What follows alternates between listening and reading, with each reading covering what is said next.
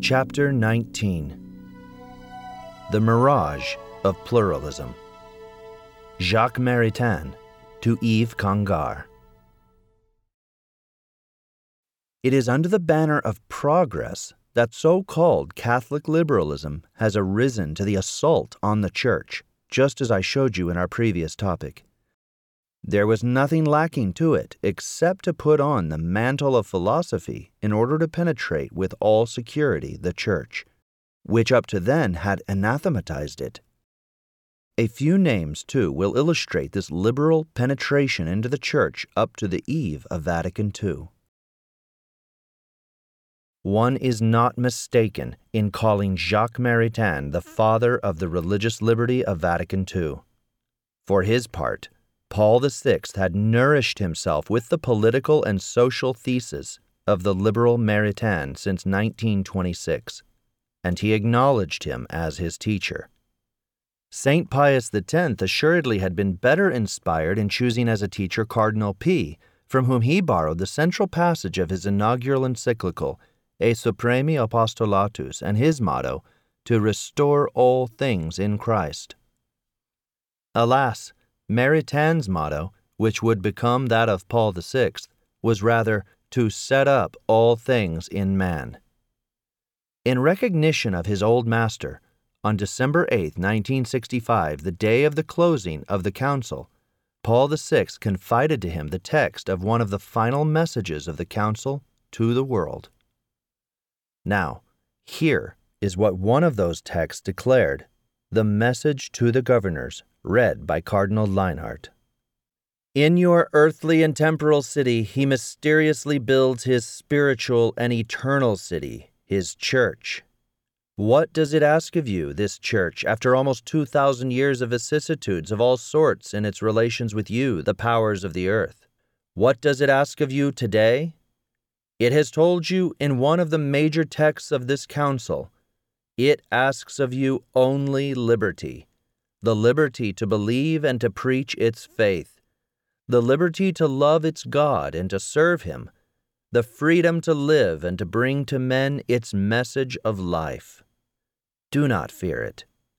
It is in the image of its Master, whose mysterious action does not encroach on your prerogatives, but heals everything human of its fatal decrepit state, transfigures it, fills it with hope, with truth, and with beauty.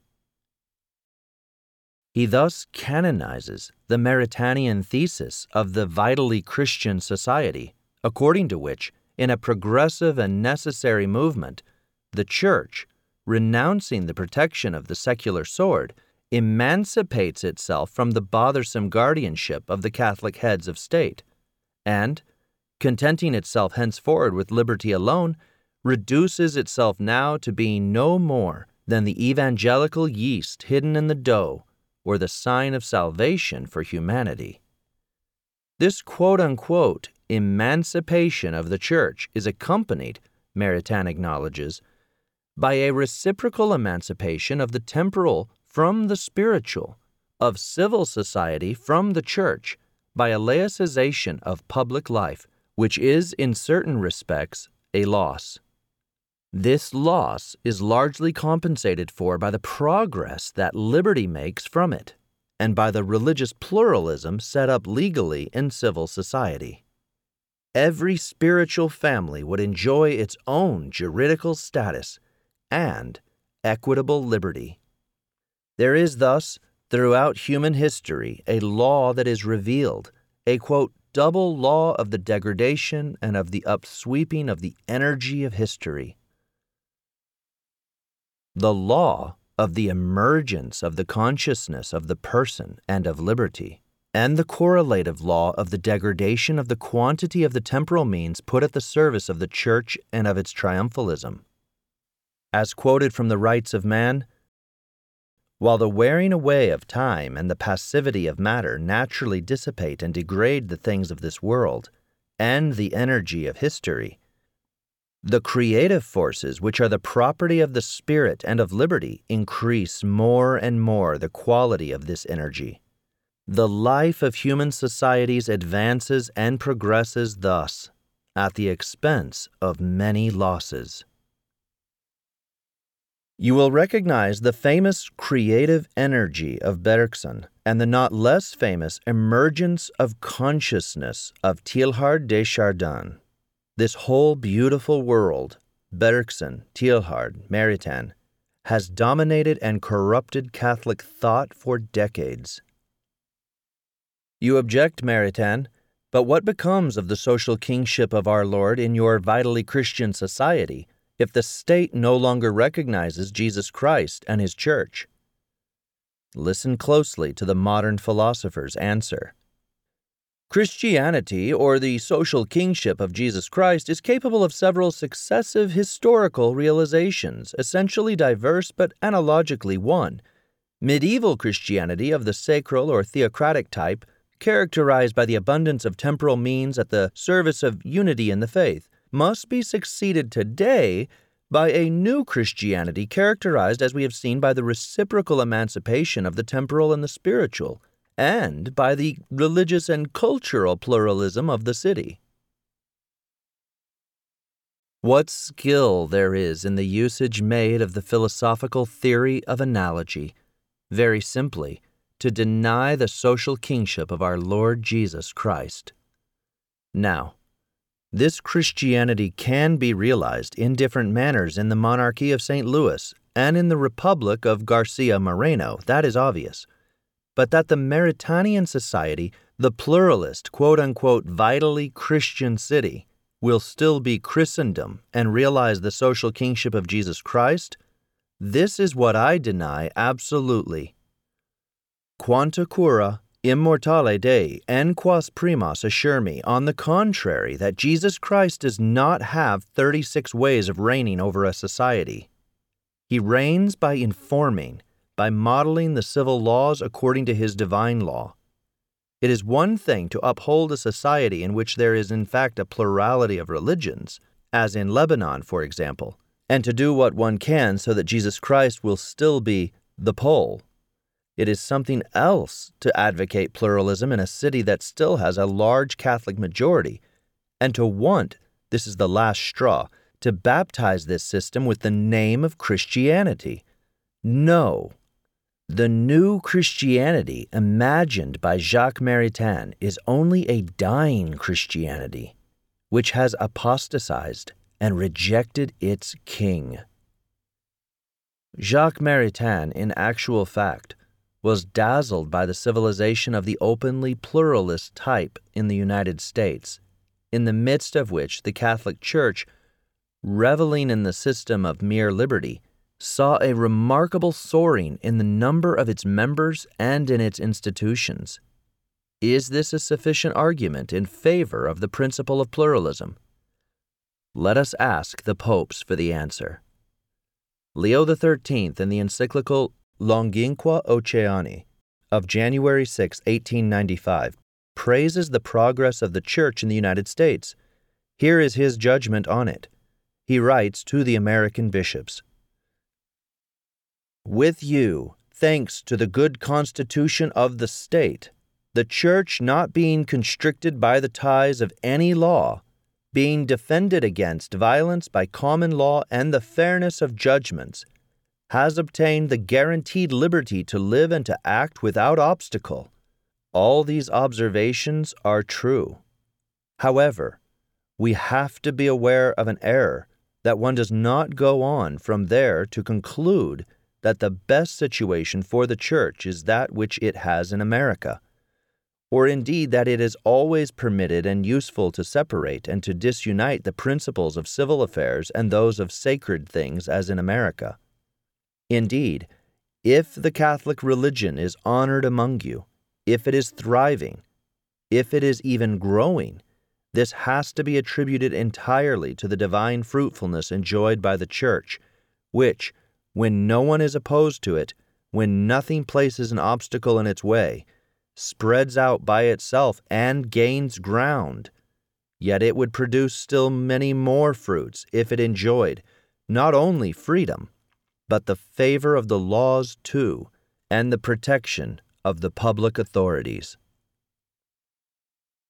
More recently, Pius XII notes, like Leo XIII, that religious pluralism can be a sufficient favorable condition for the development of the Church, but he emphasizes that there is, in our time, a tendency to pluralism.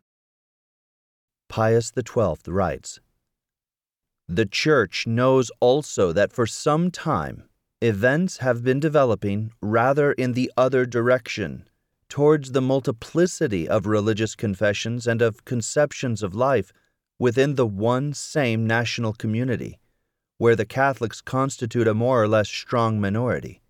It can be interesting and even surprising for history to encounter in the United States of America an example, among others, of the manner in which the Church succeeds in blooming out in the most dissimilar situations.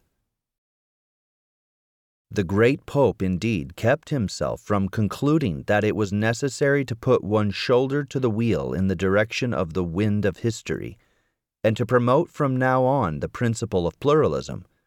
On the contrary, he reaffirms the Catholic doctrine.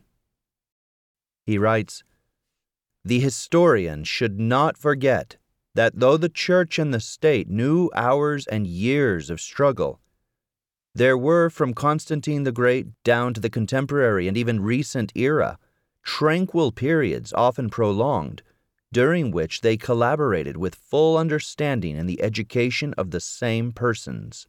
The Church does not hide that in principle it considers this collaboration as normal, and that it regards as an ideal the unity of the people in the true religion and the unanimity of action between itself and the state. Let us firmly hold on to this doctrine and beware the mirage of pluralism. If the wind of history seems to be blowing right now in this direction, it is assuredly not the breathing of the divine Spirit, but indeed rather across two centuries of the work of undermining Christianity, the glacial wind of liberalism and of the revolution. Father Congar is not one of my friends. A periti at the council, the name given to a theological expert. He was, with Karl Rahner, the principal author of the errors that I have never ceased combating.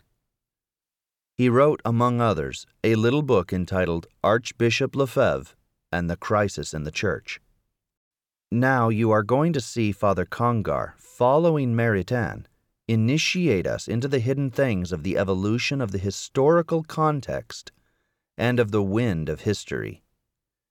He writes It cannot be denied that our text on religious liberty says materially anything but what the Syllabus of Errors in 1864 said, and even practically the contrary of Propositions 15, 77, and 79 of that document. The syllabus also defended a temporal power which, taking note of a new situation in the world, the papacy later renounced in 1929. The historical social context in which the Church is called to live and to speak was no longer the same, and we had learned of the results. Already in the 19th century, Catholics had understood that the Church would find a better support for its liberty in the asserted conviction of the faithful than in the favor of the princes.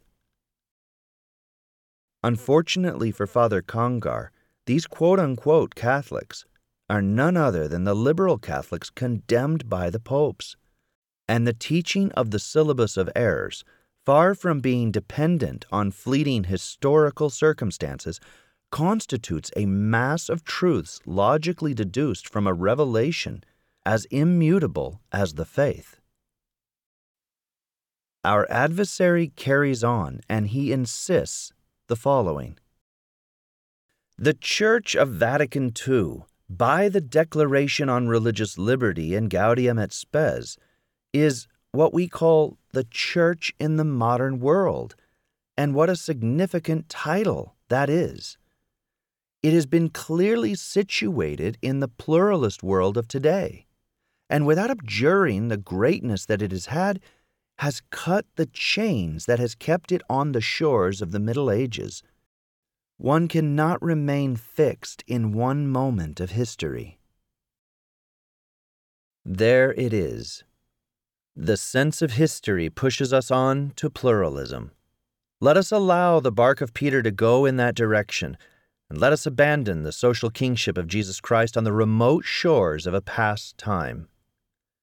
You will find these same theories in Father John Courtney Murray, a Jesuit another conciliar expert, who dares to write, with a pompous gravity equaled only by its self conceit, that the doctrine of Leo XIII on the union between church and state is strictly relative to the historical context in which it is expressed.